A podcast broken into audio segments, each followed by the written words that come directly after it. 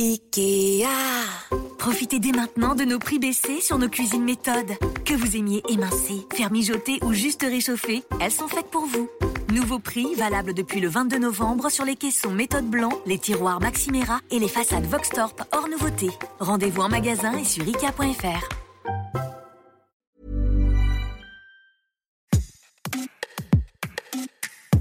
Bonjour, vous écoutez Minute Papillon, je suis Anne-Laetitia Béraud et dans notre podcast d'actu, on s'interroge. Quelle éducation donner aux enfants pour éviter qu'ils grandissent dans une masculinité toxique? Comment leur donner des clés pour réduire les normes de genre inégales, déconstruire les stéréotypes, leur inculquer aussi le respect des filles, le respect du consentement? À quel âge et par qui pour répondre dans cet épisode, Béatrice Millettre, docteur en psychologie, psychothérapeute spécialiste des enfants. Rappelons que la masculinité toxique, c'est un concept utilisé en psychologie et dans les études sur le genre à propos de certaines normes du comportement masculin qui ont un impact négatif sur la société et sur les hommes eux-mêmes.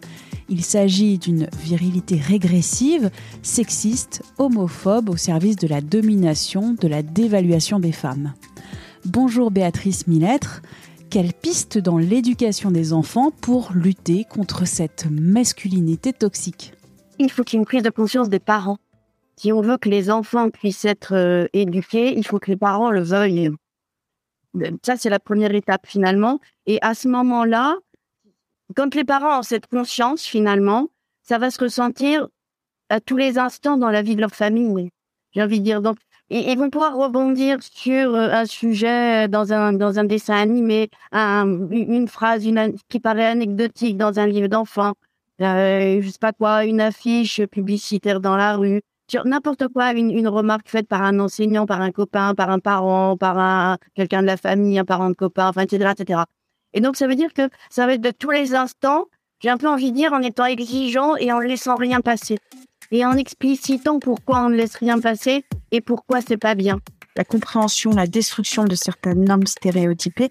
Vous dites donc c'est dès l'enfance, même si l'enfant n'a pas forcément toutes les clés sur euh, les normes stéréotypées de genre entre petites filles et petits garçons. C'est la même histoire, si vous voulez, pour lutter contre la violence tout court, pas uniquement la violence psychologique, parce que ça s'apparente à de la violence psychologique, ce dont on parle aujourd'hui finalement. Pour lutter contre la violence de votre enfant, quand il vous tape, vous le reprenez immédiatement.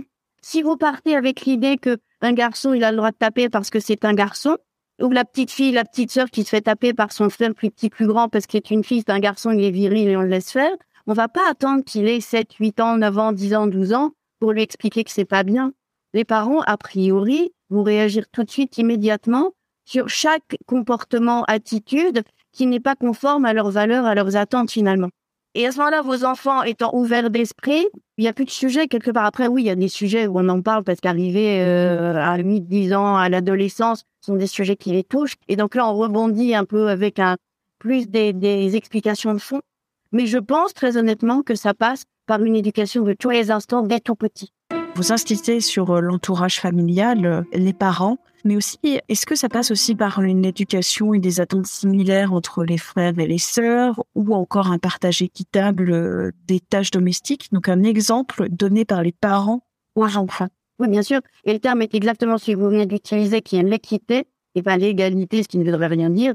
C'est vraiment de dire, bien en fonction de l'âge de chacun dans la fratrie, chacun participe. Les parents, en fait, si vous voulez, je pense, ont peur quand on, sort du stéréotype de genre, que pour le coup, si leur petit garçon joue à la poupée ou leur petite fille va jouer au, camion, que ça devienne euh, des garçons manqués ou des filles manquées qui vont être trans, qui vont être je sais pas quoi, et, que euh, voilà. Donc déjà, cette idée-là, il faut la déconstruire en expliquant d'une part que c'est pas parce qu'on joue à la poupée qu'on sera euh, gay plus tard, et d'aller encore plus loin, dire mais qu'est-ce que ça peut faire? Et, et, là, on est sur une, une, égalité de genre, finalement, de dire on est, on est homme, on est femme, on s'identifie comme homme, comme femme, comme non-binaire, et peu importe. Et je crois derrière ce, cette masculinité, il y a tout le poids de, de l'histoire, bien évidemment, hein, mais il y a aussi la peur des parents.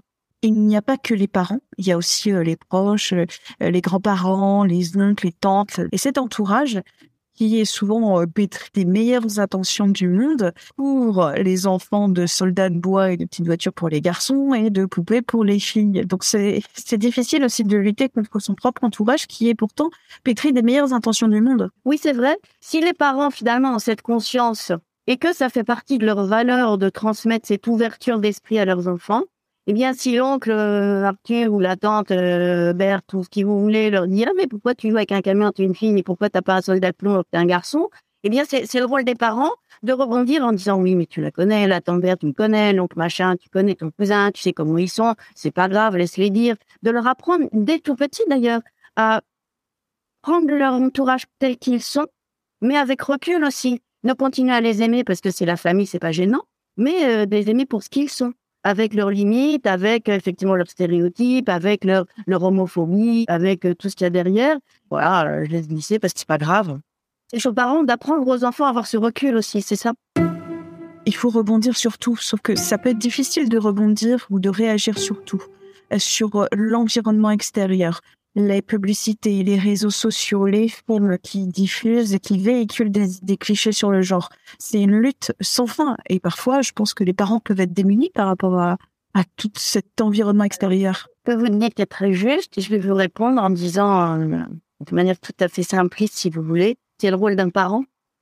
Envie de dire, c'est bêtement, simplement, dans le sens vrai, c'est le rôle d'un parent qui va rebondir de la même façon sur tous les autres sujets qui les tiennent à cœur.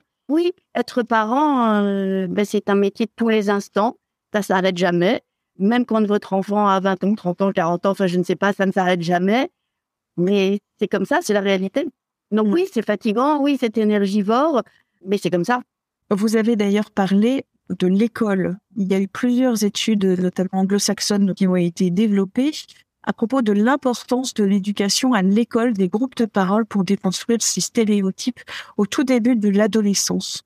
Vous, quel est votre avis sur euh, l'importance de l'école, l'importance ou non de l'école C'est l'importance tout court de l'environnement, c'est ce qu'on appelle l'influence sociale. Et donc, pour un enfant, le monde tourne autour de l'école, donc euh, c'est la part prépondérante qu'elle peut avoir euh, dans le développement de tout un tas de croyances, d'attitudes, de comportements et de déconstruction, bien évidemment.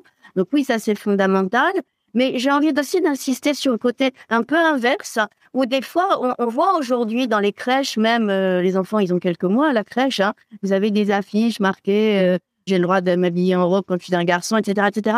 Et donc, c'est vrai aussi qu'il faut en parler parce que vous avez d'abord des parents qui sont un peu euh, choqués, estomaqués, surpris, et des enfants aussi. Donc, évidemment, on peut pas simplement se contenter de mettre une affiche sur le mur et puis rien en faire. Et quand on n'a pas euh, un environnement euh, familial euh, propice à l'équité, à la reconnaissance du droit des femmes et que les femmes ne sont pas inférieures aux hommes et qu'à l'école, on n'en parle pas forcément, trouver des outils pour se construire. Alors déjà, je pense que vous avez les amis. À l'adolescence, vos amis sont des gens qui partagent a priori un peu les mêmes valeurs que vous, les mêmes questionnements et les mêmes réponses, je vais vous dire. Et puis, on a quand même cette chance, bien qu'on parle beaucoup du malheur et de, toute la destruction que provoquent les écrans, d'avoir les écrans et d'avoir les réseaux sociaux et d'avoir de l'information et d'avoir du soutien simplement quand on voit des gens qui en parlent ou, des, artistes même euh, qui partagent ces mêmes valeurs et qui seront peut-être malmenés, mais qui ont cette résilience pour continuer leur chemin.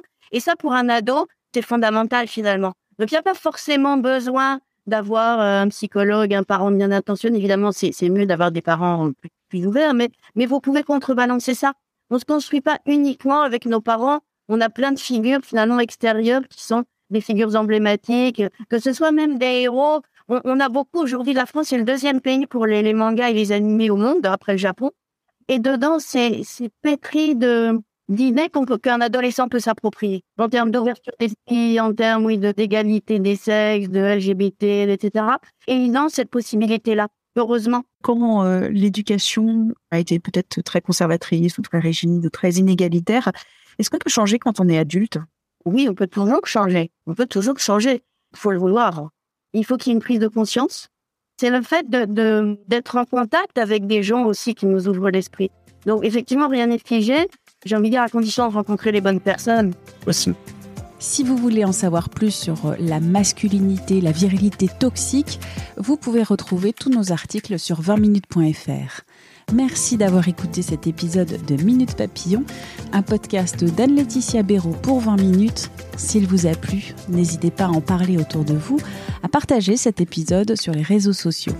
Abonnez-vous gratuitement sur votre plateforme ou appli d'écoute préférée comme Apple Podcast ou Spotify. À très vite et d'ici la bonne écoute des podcasts de 20 minutes comme Tout s'explique.